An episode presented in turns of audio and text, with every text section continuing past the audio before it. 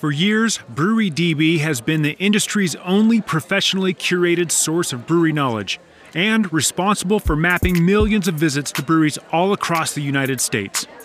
In early 2021, Brewery DB revealed a whole new platform with all new features for craft lovers to plan their unique brewery experience. Find, filter, search, and route your way to breweries worldwide and in your own neighborhood.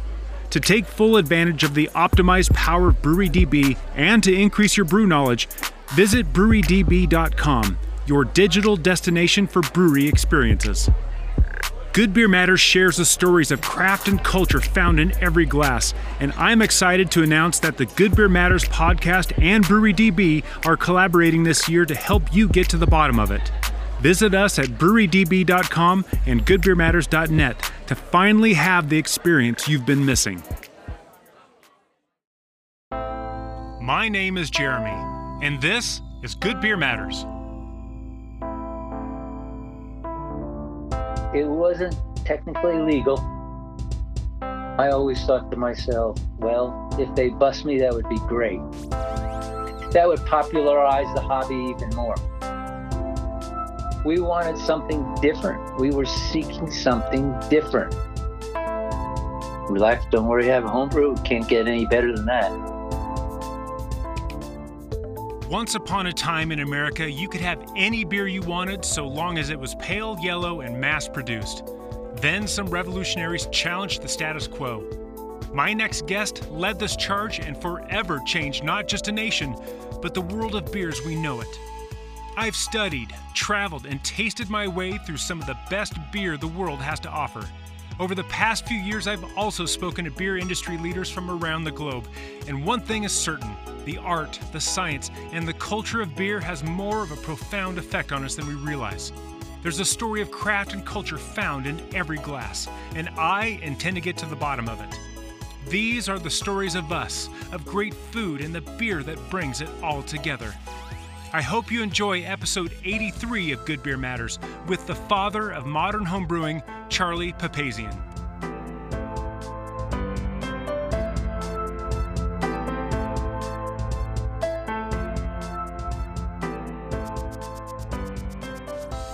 So I am particularly excited about this episode. You, you know, you're never supposed to say that you have favorite children or you know anything like that, um, but I have a feeling that this is quickly going to become one of my favorite interviews because my next guest has influenced anyone and everyone in the beer world. Um, and uh, and and frankly, you know, I mentioned to this uh, uh, before we started rolling, but um, but honestly, uh, you are the reason why I got into the beer world, or it, it's your fault that I got into the beer world. Um, Charlie Papazian, thank you so much for coming on to the Good Beer Matters podcast. Well, glad to be here and uh, look forward to the conversation and where it takes us.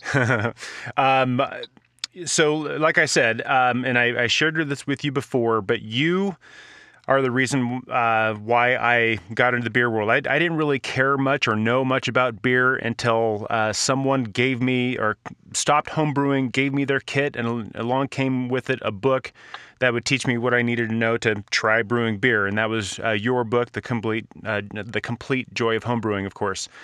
Um, but uh, you know, anyone who's in the beer business probably has the same story. Anyone in the beer business, um, especially in the homebrewing world, likely knows your name. But uh, what I want to make sure everyone realizes who listen to this in the future is um, I, have heard people call you the father of uh, modern homebrewing. Um, uh, and I'm, I'm, sure some other um, uh, names as well that, that are that are good. Um, but you also founded the Association of Brewers, which merged with the BA. You founded the American Homebrewers Association. Uh, you founded the Institute uh, for Brewing Studies, the Brewers Publication, the Great American Beer Festival, Zymurgy Magazine, the World Beer Cup. Um, and really, the first two questions I have for you, Charlie, is uh, Have I left anything out? And do you like beer? well, the last question is pretty pretty easy to answer. Yes, I do love beer, and I still uh, I still make my I still make my own when uh, I enjoy it home. And uh, did you leave anything out? Oh, Uh, probably, but uh, you know, we'll figure it out later. yeah, fair enough. Um, uh, uh, so, t- uh, you know, I want to start out. Uh, usually, I ask the guests to kind of uh, introduce themselves and tell us a little bit about your history, but uh, your history kind of speaks for itself. Um, uh, there are many things that we just take for granted in the beer world um, because of you, and, and, we'll flesh those out as we go along. Um, but uh, you know, I, I kind of want to start at the beginning. I, I want to tell a story. Um, and, and I want to start in the beginning of the 70s and, and you know, I, I, was born in the 70s, so there are certain things I remember. I remember, um, you know, uh, OP shorts that were really short. I remember Corvette Summer. I remember, you know, Star Wars coming out. Um, there were a lot of things to remember. I remember long lines at the gas stations and the and um, and the the Jimmy Carter era.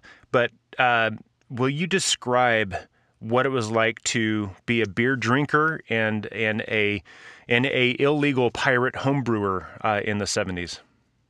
Yeah, you mentioned a number of things that you remember in the 70s that I was kind of recollecting. Uh, as you were talking, I was recollecting a few myself. And as far as the beer world was concerned, it was uh, pretty grim. A, in, in a four letter word, it was pretty grim. Uh, if you wanted beer, you got light lager, and if you were lucky to find the the single door cooler in a liquor store, you might find Beck, St. Pauli Girls, Guinness, maybe a, one Mexican beer, maybe Bass Ale, Watney's. Uh, you know, there was a handful of imports that were coming in, but and those we cherished for what they were. Um, but what was it? What were the '70s like? You know, besides the fear, there was a lot of other things going on. Uh, they deregulated the airlines, which was huge because it really uh, provided ac- more access to the public to travel and made it affordable. And people started to travel and they went to Europe and they came back and they asked their friend, you know, why why can't we make the make better beer like they do in Europe because this, you know you go over there and you experience a different kind of beer. And it was all a mystery. It just tasted better to a lot of people and they came home. And uh, there was no other option. You couldn't buy the stuff in the store. You, there was no other option but to figure out how to make beer. And it was illegal back then up until 1978 79 uh, the process started and completed uh, to legalize homebrewing on a federal level. But then there was a individual state level uh, legislation that had to be uh, passed in order to make it legal on the state basis. Um, but as home brewers, we were, uh, you know, the the knowledge base was pretty pretty slim there was, I'd say, a couple of pamphlets that were out there that were written by Americans, one by Fred Eckhardt from Oregon, mm-hmm. and and one by Byron Burch out of California. And then there was a slew of British homebrewing books. And the problem with that was they were written by Brits for Brits, and their beer culture was vastly different than what we were seeking.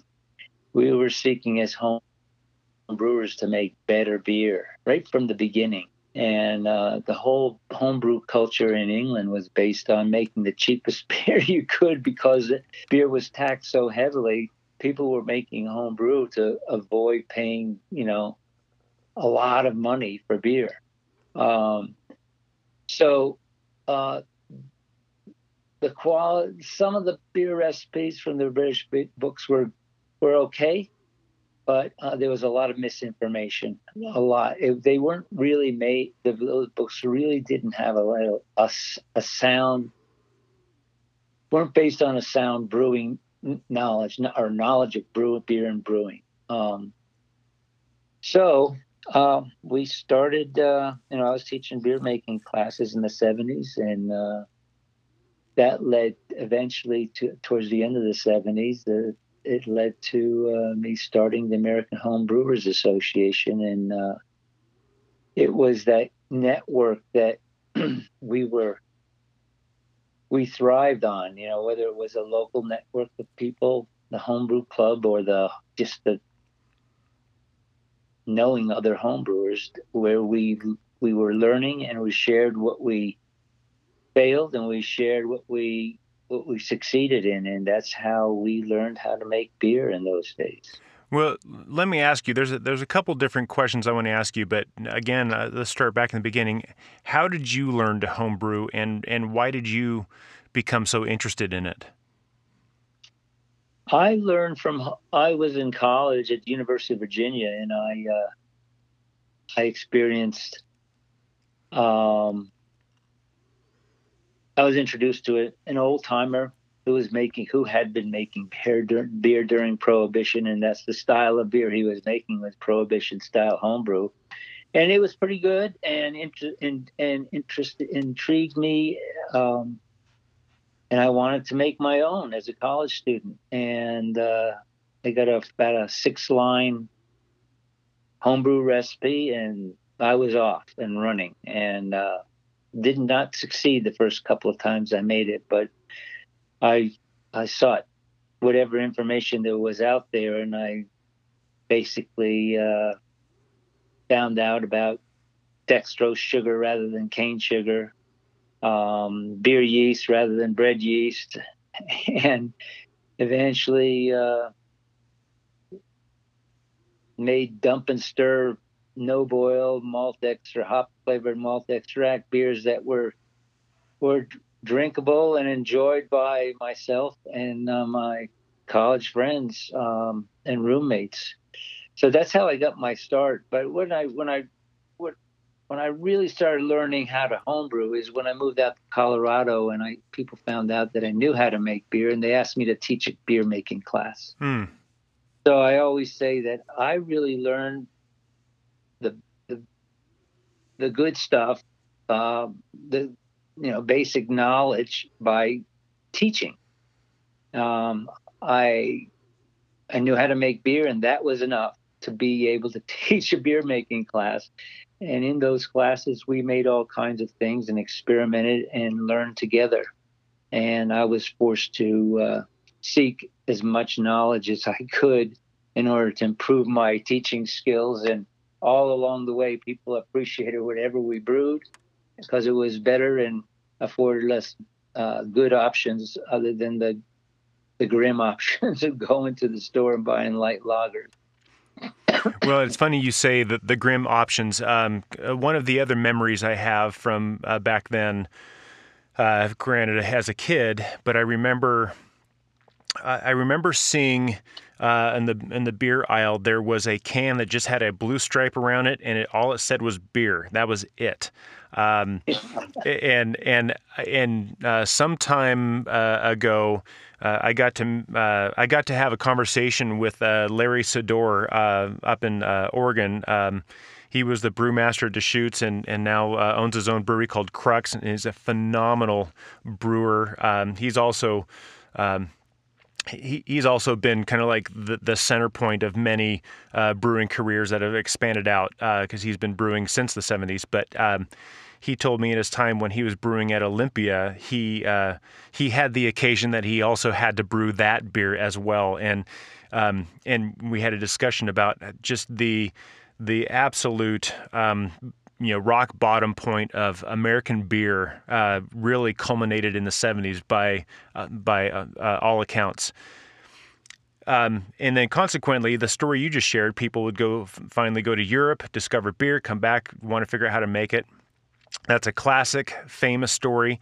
Were there any other um, contributions to to people just getting tired of the of the generic beer at home and and and wanting to seek something better? Were, were there other um, reasons why people wanted to do that? Well, you know, culturally, the people that were taking my class, and that in that era, we all grew up in the era of homogenization, homogenization, mm. you know, cultural homogenization. I mean, we grew up with Velveeta cheese, Wonder Bread, you know, instant coffee, uh, you name it. Um, and that in that kind of culture that we grew up, you know, that was embraced. You know, that was post post World War II euphoria, where everything was copacetic and and we were, you know, frozen TV dinners and eh, you know. We cel- we we celebrated our scientific achievements with all that. Yeah, yeah, we did. Um, and you know, everybody was, you know, it was cool to be the same and eating the same and drinking the same. And that's, you know, people reveled in that, you know. Um, but we grew up and, you know, you call us, you know, back then they called us revolutionaries. I guess these days you'd be called a disruptor. but, um, we wanted something different. We were seeking something different in our lives and doing something creative and building things from scratch. That was that was cool to do. It was cool to be a loner and out there and doing things that other people weren't doing. Um, I mean, everybody didn't accept that, obviously, but there were a lot of creative. There's a lot. There was a lot of creative thinking in those days. The the whole uh, educational system was turned on its head in those days because up until till the mid well early 70s mid 70s you know there was no alternative education where people who had an interest in teaching what they knew didn't have access to be able to do that um, you know the, there was a set curriculum people had and any community schools or city uh, uh, educate continuing education programs. They were all curriculum and and and set in stone. Um, art classes, brewing beers, uh, bicycle mechanics, uh, you know, yoga, uh, how to grow your own garden. Uh, those kinds of things weren't weren't freely taught, but there was a revolution. They call it the free school movement. It started in Berkeley. It started in Boulder, Colorado, in Michigan, I think, University of Michigan, Kalamazoo. I mean, there were three or four places where there were there were hubs, and that idea really quickly grew. So that was kind of part of the flavor of that era, where people really wanted to explore their their abilities and, and uh, interests uh, that were not necessarily the curriculum of society that society was locked into at the time. And and so then here you are with your with your your band of brewing pirates, you know, going against you know the the cultural grain, so to speak. Um, and you started brewing, you started teaching, but how did you find the ingredients to do all this? I mean, I, have heard stories from other people where they they would find uh, brown hops in some uh, in a Woolworth somewhere, or grab just you know baking yeast and hope for the best. I mean, what was the reality of trying to find stuff to brew with? Well, like I said, it was it wasn't technically legal. Um, I always thought to myself, well, if they bust me, that would be great. Would, you know, we would that would popularize the hobby even more. Um, where did we get our ingredients? We went to the home winemaking shops, and because they were a business, there they had a you know they had hesitancy to promote that they were selling homebrew beer ingredients, but they did sell them, but they didn't promote it. Mm. Um, so we could find some basic ingredients, you know, a lot of malt extracts flavored with hops and not flavored. Uh, most of all the stuff came over from the UK. Um, there were, well, they call them hops, but they look more like brown you know, autumn leaves compacted into into little bricks. I mean, that's the first time I ever saw hops. I said, "Hmm, this is cool." I never saw green hops for years to come. Hmm. Um, and they had the hydrometers and the, you know, grain. They had pale malt and they had crystal malt and they had roasted barley and black malt. Um, that was about it. Um, and there wasn't a whole bunch. There wasn't a whole lot of all grain brewing in those days. Um, there was a major paradigm shift when when one of the home brewers of the year brewed a batch of beer in the American Home Brewers Association, and he won best of show with an all grain beer, and that really just turned everything upside down. People said, "Whoa, we can make better beer, and we can do it ourselves from scratch." And everybody was really began to seek knowledge on how to do that. Um, but uh, that's where we got our ingredients, and uh, people were talking beer. You know, I was I was just uh, just to add on to the previous conversation we had. You know, what was it like? Uh, I taught the class in my home that that I lived in with some roommates, and uh, the class would come and you know, it was unusually unusual thinking at the time, but there was, I'd say, fifty. The class was fifty percent women, fifty percent men, pretty much on a con, on a consistent basis. And we'd sit down on the floor and I'd talk about ingredients and uh, beer culture and technical stuff, and then we brew a batch of beer every class. Um, and word got around that you know, uh, Charlie was given this beer making class, and it was pretty interesting. You ought to drop by. And I had importers and distributors and retailers in the area, Denver, Boulder area, that uh, asked if they could drop by and hang out and see what was going on, and they did. And their comments to me were they were that they were flabbergasted. They they were astounded. They first of all, there were women in class that were interested in beer, talking about beer, but the thing is, they'd never seen a group of people actually talking about beer. And we weren't talking about beer styles in those days because that was just getting the, that whole concept was getting developed. But we were talking about tastes and ingredients and how to make it and getting excited about it, talking about some of our experiences in Europe. And these importers and, you know, these beer industry people were just astounded that people wanted to talk about beer and beer making and beer culture and the flavors of beer and what you could do. And it was, you know, they they'd never seen that in their lives and and and their and their careers before. And so I, I guess I assume that um, with the existing breweries back then, and I, I guess I'm thinking about you know, probably Coors, Anheuser-Busch, Kugel, Yuengling, you know, where, wherever they were, these kind of larger regional, um, national breweries, were were brewery tours a thing? I mean, uh, were there was there enough interest in what beer was and to for people to actually go and see how it was made? I've got a question for you. How are you engaging with your customers? Are you adding value or just vying for attention? If you have a business, then you are an authority and should be regarded as a partner in everyone's mutual success. But getting that message across in the first place, that's the trick.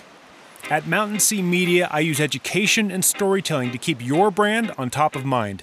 So if you're done with ineffective marketing and want to create more impact, I want Mountain Sea Media to be your resource for high value branded content. Contact me at jeremy at mountainseamedia.com to explore the possibilities. After all, it's your story. I'll help you tell it. Yeah, I recall that, you know, Coors and and Anheuser-Busch, you know, when I finally got took the tours, it seemed like they were they had been doing those tours all the time because people would visit the factories and and uh, take the tour, have a beer, go to the gift shop, buy stuff. Um, so they were around. Uh, I don't know if the regionals were doing that, but they had tap rooms too. So I'm, you know, people on a casual basis. Uh, they were more interested in getting a little free beer and buying a T-shirt than really, and and some rudimentary information and knowledge about how it was made. Uh, so yeah, and you know, speaking of the big brewers, there were, you know, the uh, there were quite a few people in the business that were were not exactly positive about home brewing. Hmm. the marketing marketing people and the you know higher ups, but I, to their credit, you know, there were brewmasters, some brew, many brewmasters and brewers, and even this, you know, even the the leading figures at Coors Brewing and and even at Anheuser Busch. So there were those there by at least by the early '80s that were really beginning to respect that here were people, home brewers, that genuinely honored and appreciated the culture of beer and were seeking the the best information that they could find on how to make beer. So there was a certain respect and there was a lot of there was significant help and information information that was provided, technical stuff and brewing and sometimes ingredients that the, the big brewers would provide home brewers in order to for us to improve our techniques and improve our our beers. Well, and it seems to me that they did a very good job of of making it seem like this is a a big beer only, and you know this, the, you know, kind of, the, you know, they had they had there was a wizard behind the curtain when it came to beer, at least from my point of view uh, back then. And maybe it was a marketing team, or maybe it was just the way that the whole culture was set up. But I, I remember being in college, going up to, you know, the the store that had all the great wine and, and liquor and everything, and and um, I remember walking by and seeing a box that said something like a homebrew kit. And I remember at, at that point in my time thinking, oh, wow, you can brew beer at home and then I walked right on pie, uh, and then that was that was kind of my my uh, brush with destiny that I that I failed to take advantage of um, until years later. But I, I just remember thinking, oh, I beer is made at these big factories. You, you can't you can't do that at home, and um, and and I think if if it's true, I think that was a general mindset that you know you know beer comes from big factories milk comes from you know big factories or you know cheese comes from yeah. manufacturers. You can't make cheese at home. You can't make beer at home. Um, what shifted? Yeah well that's what i was talking about earlier. You know the, the factories were the beer factories were were oz you know yeah. just like you said. Um, it was and it was cool and it was respected and it was like no problem. We'll do what everybody else we'll drink what everybody else is doing um, what happened was that because of who we were as home brewers, and this had a trickle effect to eventually include craft brewers, even today, um, our knowledge had to come from somewhere other than books because the books didn't exist. They literally did not exist, really. Or to, uh, so we had to we had to network you know, the original social network was over a beer. Even centuries ago, it was in the pub.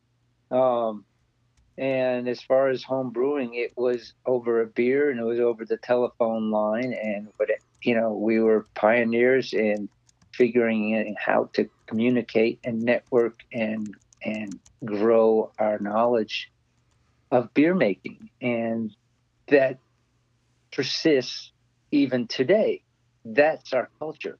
But the culture of Oz was, and in some parts of the world it still is, is that oh we can't talk about how we make beer that are trade secrets and you know you go to a craft brewer and they invite uh, craft brewers invite other craft brewers to come in and they bear their whole brewery and process and they learn from each other. Um, and they make better beer because, you know, they really realize that, you know, beer making is not a recipe. It's not a book. It's not set in stone. It's infused with your personality, your situation, your environment, and by environment, I mean, I speaking holistically, I mean the whole and your whole environment, whether you, where you live, your water, your your culture, your education, your uh, you, the the beer awareness of your your town, your city, your area, um, and you make beer not only accordingly, but your beer is influenced by all those factors. And it's not just the recipe. You know, if you had the recipe and the technique on how to make a beer you've had in Belgium or in Omaha, Nebraska, and you saw how it was made, and you had the water analyzed, and you had you know the recipe and the processes and the temperatures and the all the fermentation details and you went to Sarasota, Florida, and tried to make that beer, it would you'd have there would be a, a, a real challenge. You probably if you were passionate about what you're doing, you'd probably succeed, but it would take a hell of a lot of effort and a lot of knowledge and a lot of education on your part to figure out how to adjust your brewing process, knowing your environment that you're in to make a beer that you're trying to replicate. And so, speaking of that of that brewing knowledge, um, I, I kind of want to transition to uh, when you first wrote the Complete Joy of Homebrewing. Um, well, tell us about that process. I mean, who who was that uh, book originally for? Obviously for new homebrewers, but w- what was the what was the real purpose to to get that book out there? Well, the first two editions of that book I self-published. It was like 70, 80, 90 page book that I had typewritten on a IBM Selectric typewriter, and I took it to the printer and I had it published, printed.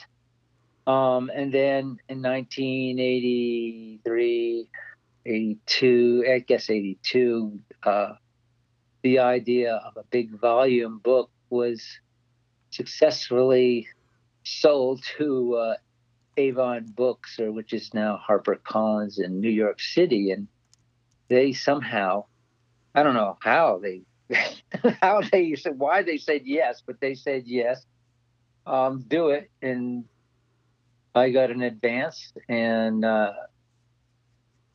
which was something I wasn't familiar with, but it was a pretty good chunk of change, and I all, all of a sudden had this responsibility to to make the complete joy or the complete joy of home brewing. Um, and I set aside an entire summer of doing. I hardly, I didn't see any friends that that summer, and I researched.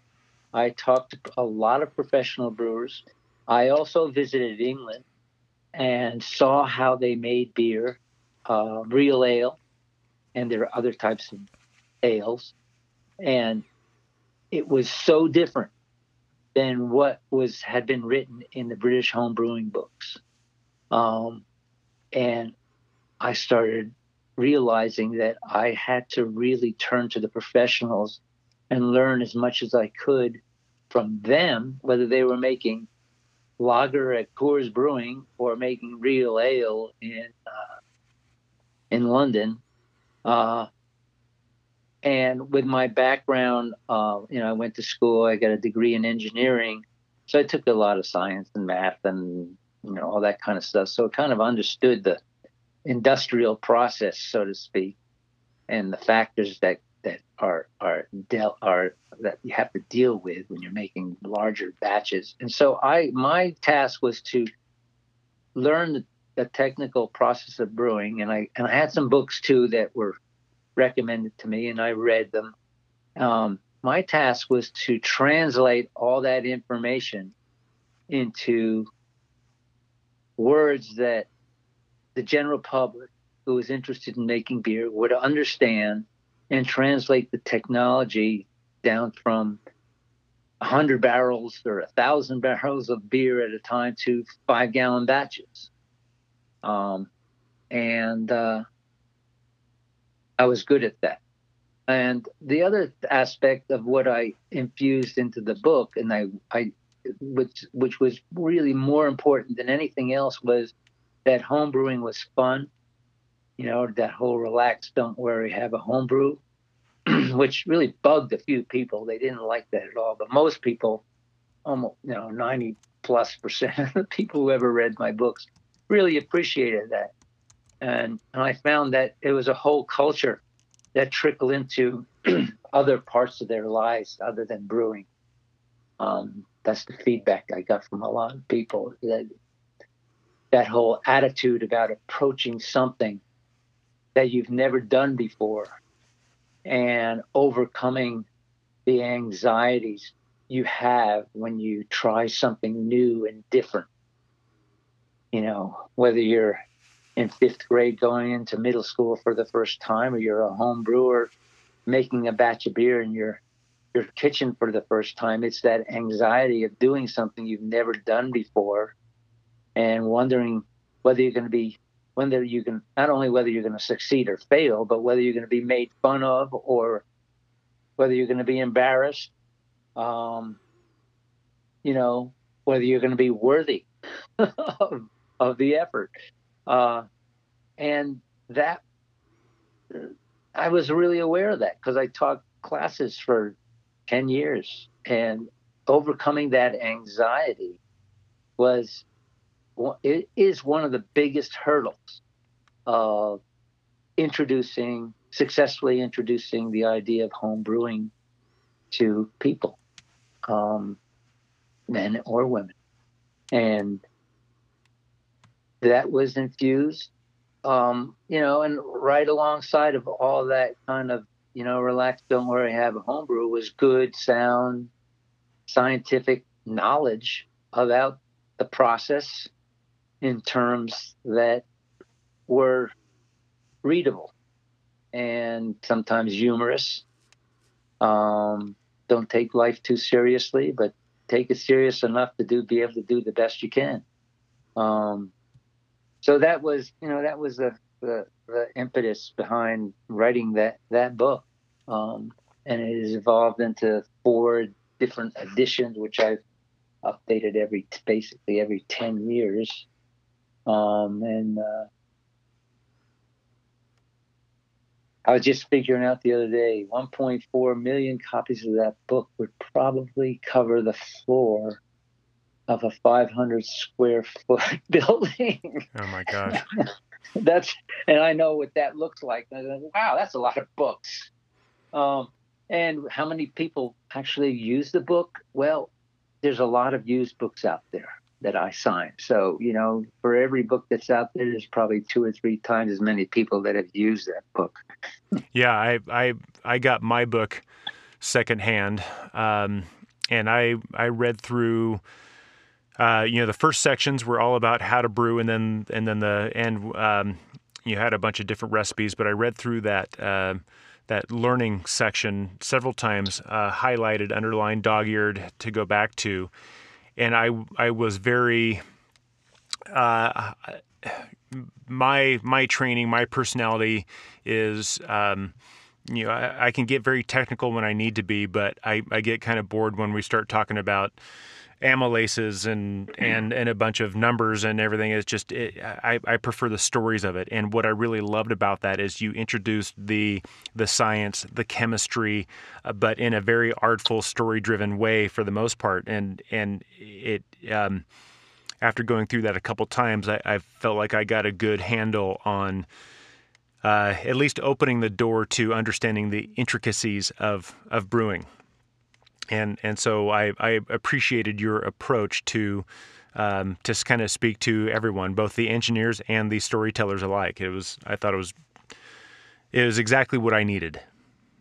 Yeah, well, you know, that story, the stories are as much a part of beer brewing as uh, the technical the technical stuff. It's it's not only inspirational, but it's uh, it's the basis of why we brew and make beer. I mean, when you know the reasons why a beer was made and uh, a style evolved, you get a little bit more. Uh, I don't know. Excited, uh, you know, you just get more passionate about it. You're doing something that people in historically have done, and now you're part of history. You know, I'm I'm glad you said that. I I absolutely believe that wholeheartedly, and I preach and I teach that.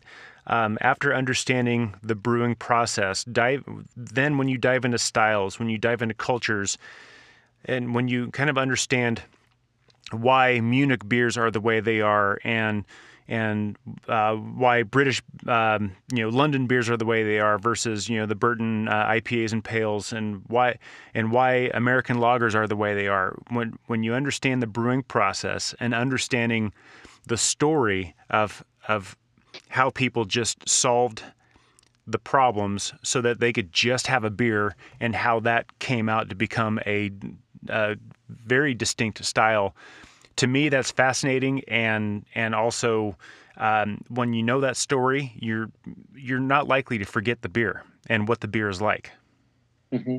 yeah it's uh you know it's just like you travel or even at home and you get to know where your ingredients actually came from and the people who grew your ingredients and and you eat, you know, whether it's food or beer or other beverages, you just it it matters more when you're and it, it just makes things more enjoyable and, and uh, you're more appreciative of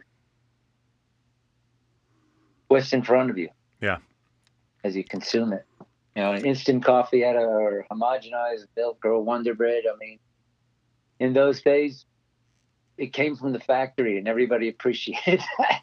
but things change. I mean, there was a revolution in, in our culture in the 60s and 70s. It really, one generation to another that hadn't experienced uh, World War. Um, and we wanted something different. And we were seeking something different. And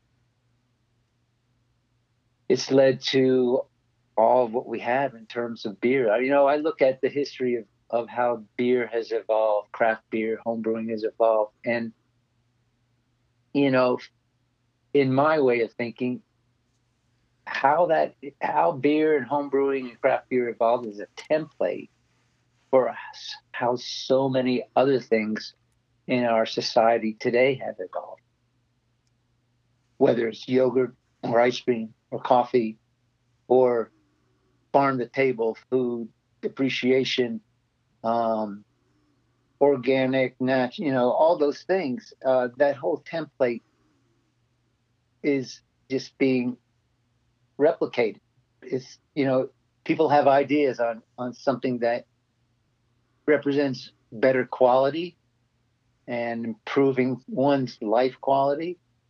And you know, the first thing that you need to do is arm yourself with knowledge and then the other thing, and the only knowledge out there is pretty much a network of like like individuals. And then you have to educate the public and have them understand the value uh, driven end of what you're doing. And and of course, you know, there's it's it's partly about money too. And if people are going to spend more money on a hobby or spend more money on something they're going to consume, they have to recognize they're spending more money on something that they perceive as having more value. So that whole that whole educational process of teaching people to recognize the value of better quality is a is a hard road to go down. it's a slow one too, and it's not um, it's not marketing. I'm not talking about marketing. Um, I'm talking about really um, educating people fundamentally, lifestyle changes and lifestyle thinking and cultural thinking that goes far beyond just marketing a product. It's uh, instilling an idea and the value you put on things and and knowing where that value comes from. Well, and it seems like we could apply that same concept that you just eloquently laid out for us uh, about beer. We could apply that same mindset to how we treat people who look nothing like us. Yeah, that's exactly right. It's not marketing. It's not uh, advertising. It's not being inundated every day with the same stories. It's it's education and it's real life involvement by individuals to make those changes.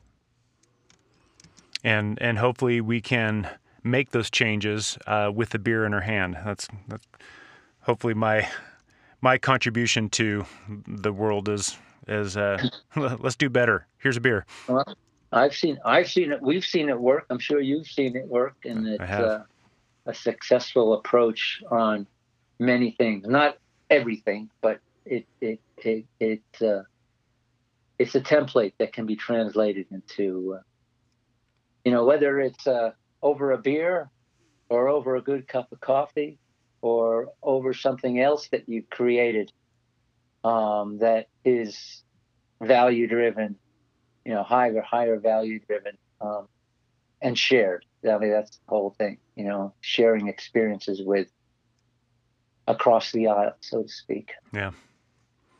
Um, and and so we we kind of launched into something a little bit more philosophical, um, and and and so I want to keep going with that. But after writing this book and putting it back out there, what happened to your career and the world as we know it as a result of putting that book out there? Well, good question. I like that question because it leads me to something that I always remind people that when you are a disruptor, a revolutionary, there are a lot of people that want to crush you, um, that don't think, and that won't think very highly of you. When I put that book out there, um, and it's, it baffled me at the time. Most homebrew book, homebrew shops, winemaking shops, would not carry my book.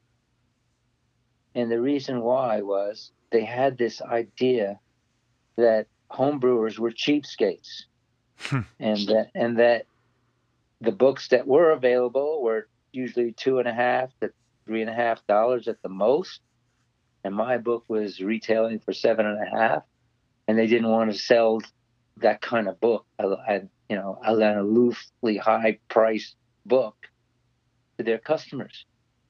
So what happened was that it became a really good seller in bookstores uh, across the country. And people were coming into the homebrew shop with my book and say, I want to make this recipe. and after a couple of years, the homebrew shops got it. You know, they understood that, you know, homebrewers you know, it's easy to say that homebrewers are cheapskates. You know, they're making beer to save money. That was not the re- fundamental reason we were making beer. That was the reason why the Brits were making beer, or the Canadians were making beer, um, but not American.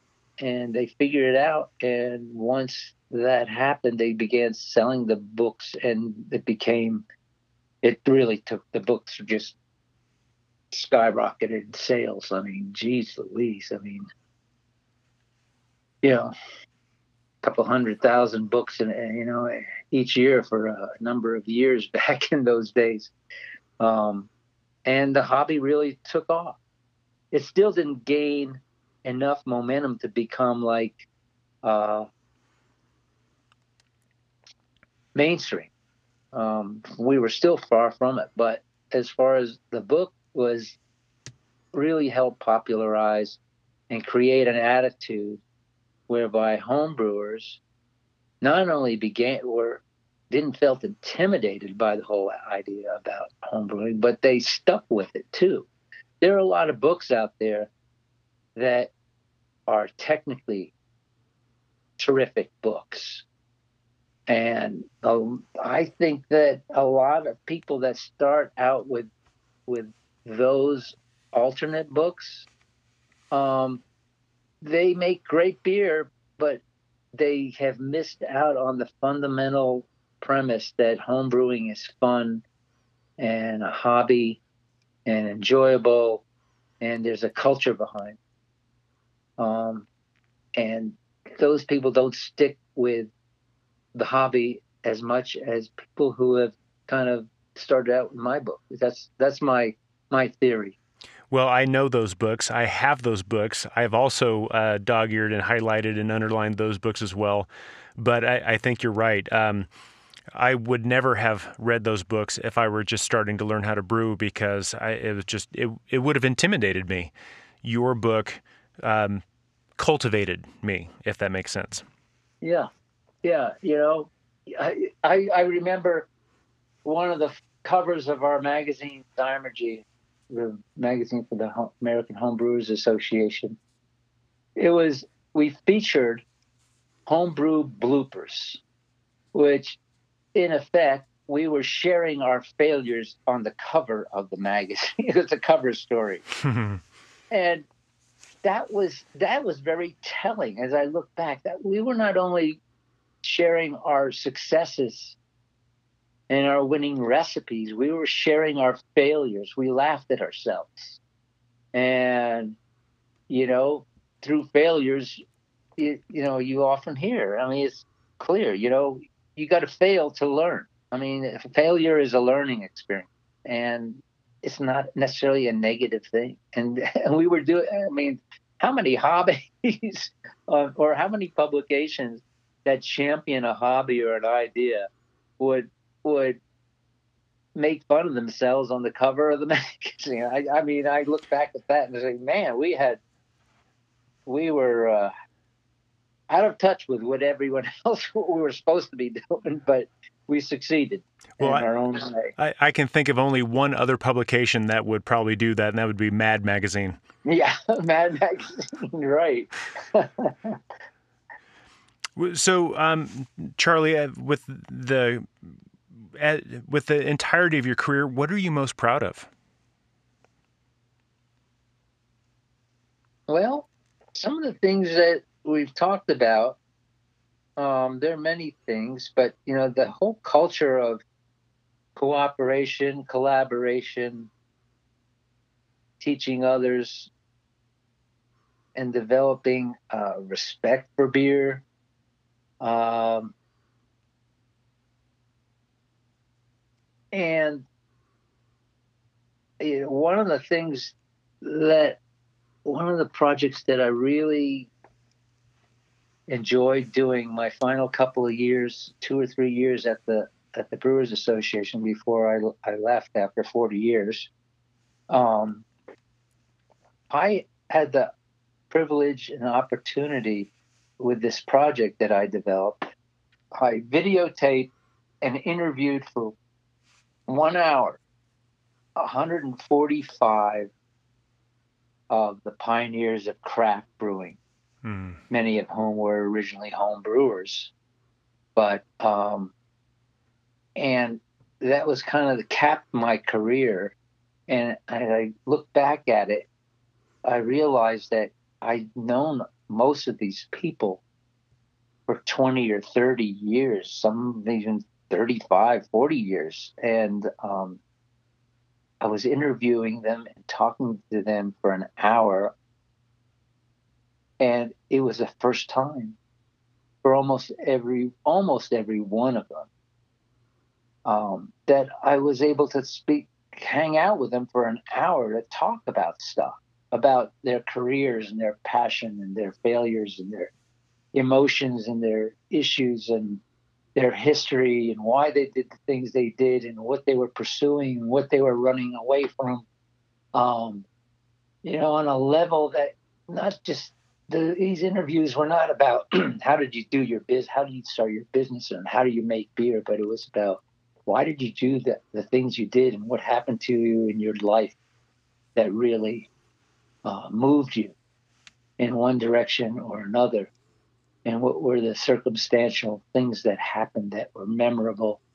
Um, and I realized that that those stories, that history, if if somehow someday that could be made accessible, people if people realize that they're not alone when they start a business, that people have gone through many of the same kind of issues that uh, people who start a business today are going to go through or have gone through, and that they would realize that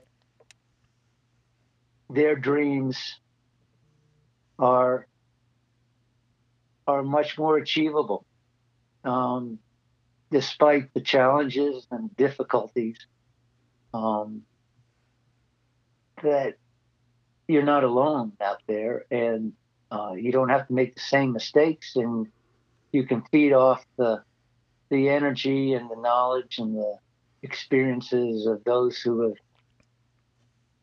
not done what you're going to do, but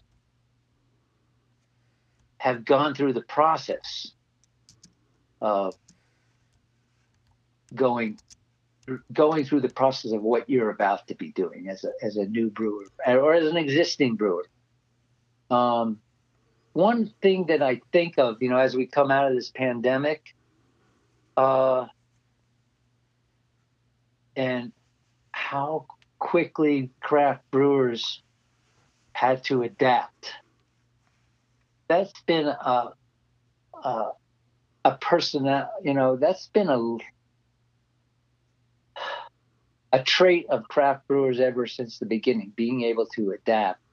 You know, when the pandemic started and there was a lot of negativism and pessimism, of course there was a of course there was a lot of unknown things that we didn't know about either, which kind of was drew, uh, drove drove anxiety. But there was uh, there was a lot of pessimism about what was going to happen to the craft beer business and craft brewing business. And I didn't feel that way. I felt that I I knew from talking to people for over 40 years of these interviews that I did the last three years, those kinds of challenges, you know, the pandemic challenge is one of many challenges that craft brewers have had to go go through. Um, when I think of you know this dark cloud of the pandemic, I think of the dark cloud of the beer culture back in the 70s. You can imagine tr- starting a business in the 80 early 80s and your your idea is to make beer. And everybody around you every sensible business person every financial institution is telling you that you're absolutely crazy you're going to fail this is a passing phase you're a you're you're a sick revolutionary person you're you're going to fail. And the beer environment in those days was nobody wanted to sell your beer, nobody wanted to distribute your beer, um, and the beer drinker didn't know anything about your beer. So there, you know, the hops. What were hops? Malt. What was malt? What is this flavor? This isn't beer. Um, those challenges were far, far more insurmountable or seems far more surmountable than the known issues of the pandemic that we went through.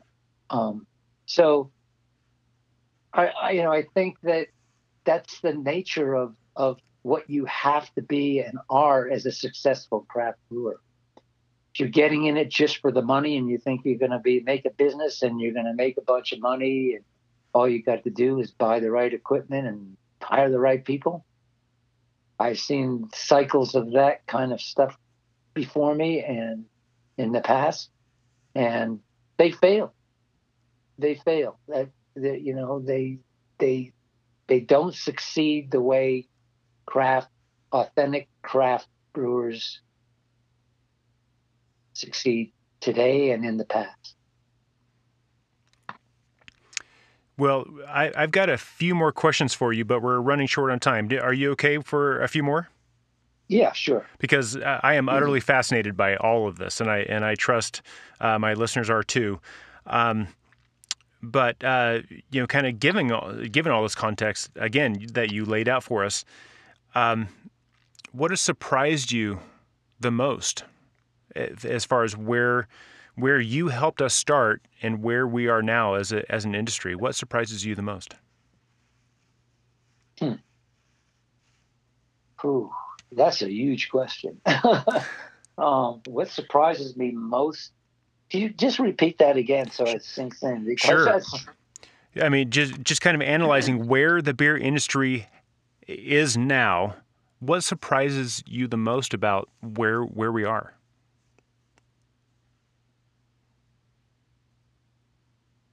Um,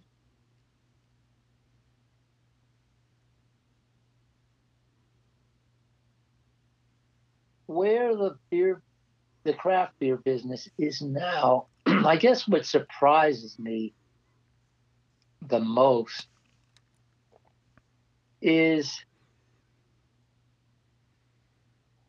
sometimes the emerging a little bit, and it's just emerging, the emerging pessimism about what the craft beer culture has evolved to. You know, during the evolution, the whole thing about beer styles, for example, the whole thing about beer styles was celebrated and and uh, developed and created and enjoyed by the beer drinkers. And the diversity was was really celebrated. And I see now that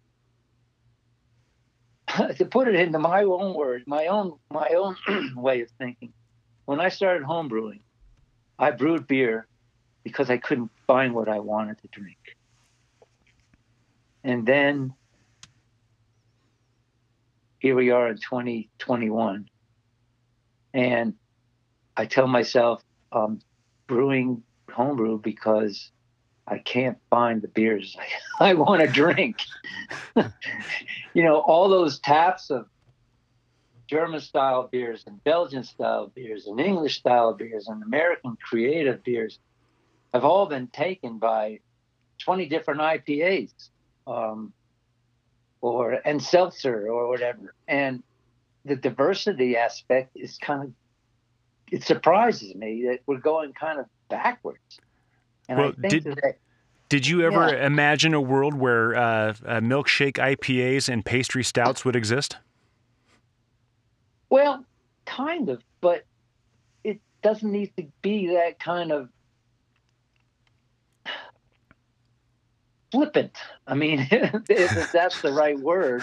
Um, you know, those are flippant styles of beer that they're fun, and that, that fun should be respected. But at at what cost? If it costs like not being able to provide access to the diversity that we had, let's say, ten years ago, that to me is is not going in the right direction.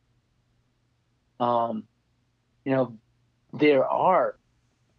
Uh, I'm encountering more. Everybody, you know, every conversation I've had with whether people are my friends and they're they're passionate beer drinkers or they're just casual beer drinkers, they the some of the most uh, common comments that I consistently hear, and these people don't know each other, are yeah, I I'm all over. I'm done with the hops thing, man. I'm tired of this hop IPA thing. I, you know, I want I want a good British pub pub beer, or uh, you know, I want a pale ale again. I want a, you know, oh, a wheat ale. I I, I want a a good German lager or something. You know, it's it's, it's uh, people are are missing the choices that they had. I guess the message is that people are beginning beer drinkers, the beer drinkers that have been cultivated over all these years,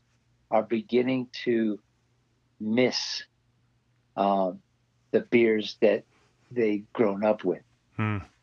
And yes, there's money to be made, and uh, with these different with ten different kind of hazy IPAs on tap, and um, perhaps seltzer, and maybe that's a business model that people can successfully pursue, but it's not necessarily uh, the foundation for what the craft beer business and the craft brewing business uh, has been founded on. And so those, you know, when you emphasize those things, those businesses are drifting in another direction and are not the core craft brewing businesses that uh, are the culture of where we where we came from with all this. Well, I, I find that um, I find that a, little bit surprising, and, and frankly, I agree with you. Um, I, am I, I, guess I'm old enough where um, I, I think of going back to the styles as a sign of maturity, and, and I've I've tasted every beer style. I've had some milkshake IPAs and pastry stouts, and they're fun. But but I just brewed a Munich Helles because that's what I want to drink on a daily basis. But then again, yeah. but but to turn that on its head, back in the 70s, you guys were challenging the norm. You guys were pushing the boundaries of what beer was, um, and and going against all that. And to me, that's what these um, the the the flippant milkshake IPAs and pastry stouts are doing to our sense of normalcy in the beer industry today. And and I'm grateful personally, I'm grateful that there are people doing that because it may lead to the next thing that becomes the next great beer. Um, but I, but, but at the same time, I also agree with you. Is I, I don't want to lose track of those styles that got us here because those are the ones that that will hold the line while while the rest of you go and have these fun little day trip beers before you come back to the to the classics.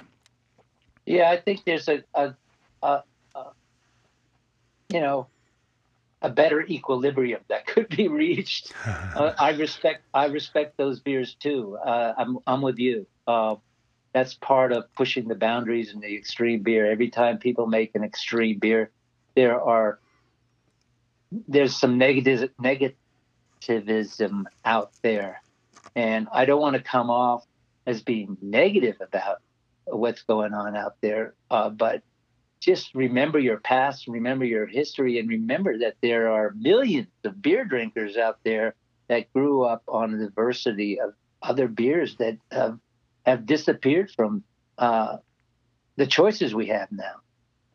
Um, you know, and I've never, I've never experienced that until just recently, where I can go into a tap room or a brewery and there's sometimes there's not much that I really get excited about as far as what they have on tap. and that that's new. That's new to me. Um, I don't want to say I don't want to say I'm getting older and no. Go ahead and say way. it. I'm I'm with you. I, am I'm, I'm I'm not the same age as you, but I'm also getting older, and so I I'll, I'll walk into a place and see all these uh, creative, hazy whatever beer styles, and and I see a Kolsch. I just like I'll have a Kolsch. yeah, um, and you know, there's there's a lot of stuff in the beer news now that uh, the the beer community, the beer industry is losing share of alcohol mm-hmm. to wine and distilled spirits. Less people are drinking beer, um, and I got a question. Uh, you know, why? It's not because the winemakers I don't think because winemakers that distilled spirits are marketing better. I think that they may be offering more choices uh, that appeal to people. That um, and maybe craft brewers maybe you know, just something to think about. I'm not I'm not going to say this is the way it is, but maybe craft beers are are reducing the the choices that they put on tap for beer drinkers, Hmm. and they're they're doing something else. I mean, especially if they're doing seltzer, because seltzer is, is alcoholic hard seltzer is not beer. Um, so you you're there. You go. Yeah. I'll leave it. I'll leave it at that. Okay, we'll- we'll let that- listen- listening can have their own uh, ideas of you know why why things why are things why is there less choices out there and uh, well maybe there are Yeah. maybe Charlie you're you're wrong there are more choices it's just that you don't like pastry stouts and the six hazy IPAs that are on Well, um, and, and you know, and frankly, I agree with you. You know, I, I do enjoy whiskey, but I don't need cinnamon flavored whiskey. I don't want apple. If I want it, I'll make it myself. That's the fun part. But um, but that that could be an entirely different podcast topic. So I will uh, move on to our closing questions. And and Sure. and, and and to be sensitive of your time, these can be as long or short as you choose. Um, but uh, you have been uh, th- this should not be far from home here but because you have been a beer industry leader for decades um, but the question is if you could be the absolute reigning beer king or king of the beer world for one day what would you change first Whew. What would I change? Well, I would change something that, and because the world doesn't work in a way that you could make one make one wish or make one change and it changes everything. Um, I would hope for making better beer more accessible to more people. And whether that's lowering taxes or figuring out better regulations or busting monopolies or whatever, um, that would be it. Is you know doing. If I could change one thing, I would want to make beer more better beer more accessible and a, diversity and a variety of beer more accessible to, to more people. I, I like that. I, in fact, as you described that, I imagined uh, uh, creating a brewing branch of the Peace Corps to uh, go out and and bring quality beer wherever it's needed the most. Um, okay, so tomorrow, Charlie, you and I are going to get on a rocket and fly to Mars to set up the very first brewery uh, on that planet.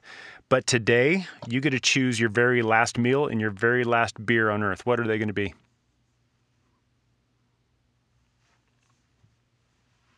Well, well, the uh, meal would probably be a hot, spicy Thai curry that my wife makes. That is really fantastic, and the beer would probably be one of my home brews, which is a hybrid uh, between as near as I can tell, it's a hybrid between a German Helles, a German Pilsner, and a Czech Pilsner. It's and that's been dry hopped with some special hops that give the beer a really delicious flavor. So you know, it's it's dry a dry hop hybrid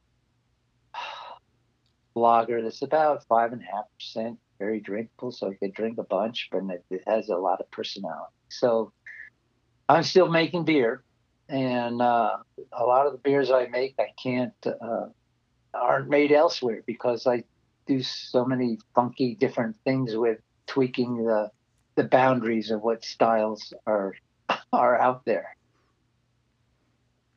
I love it. Um, and uh, I, I'm, I'm looking forward to your answer on this. Why does good beer matter? Why does good beer matter? Well, because it has a history and a culture of mattering to so many hundreds of millions of people. And for the most part, culturally, it does good for society. Um,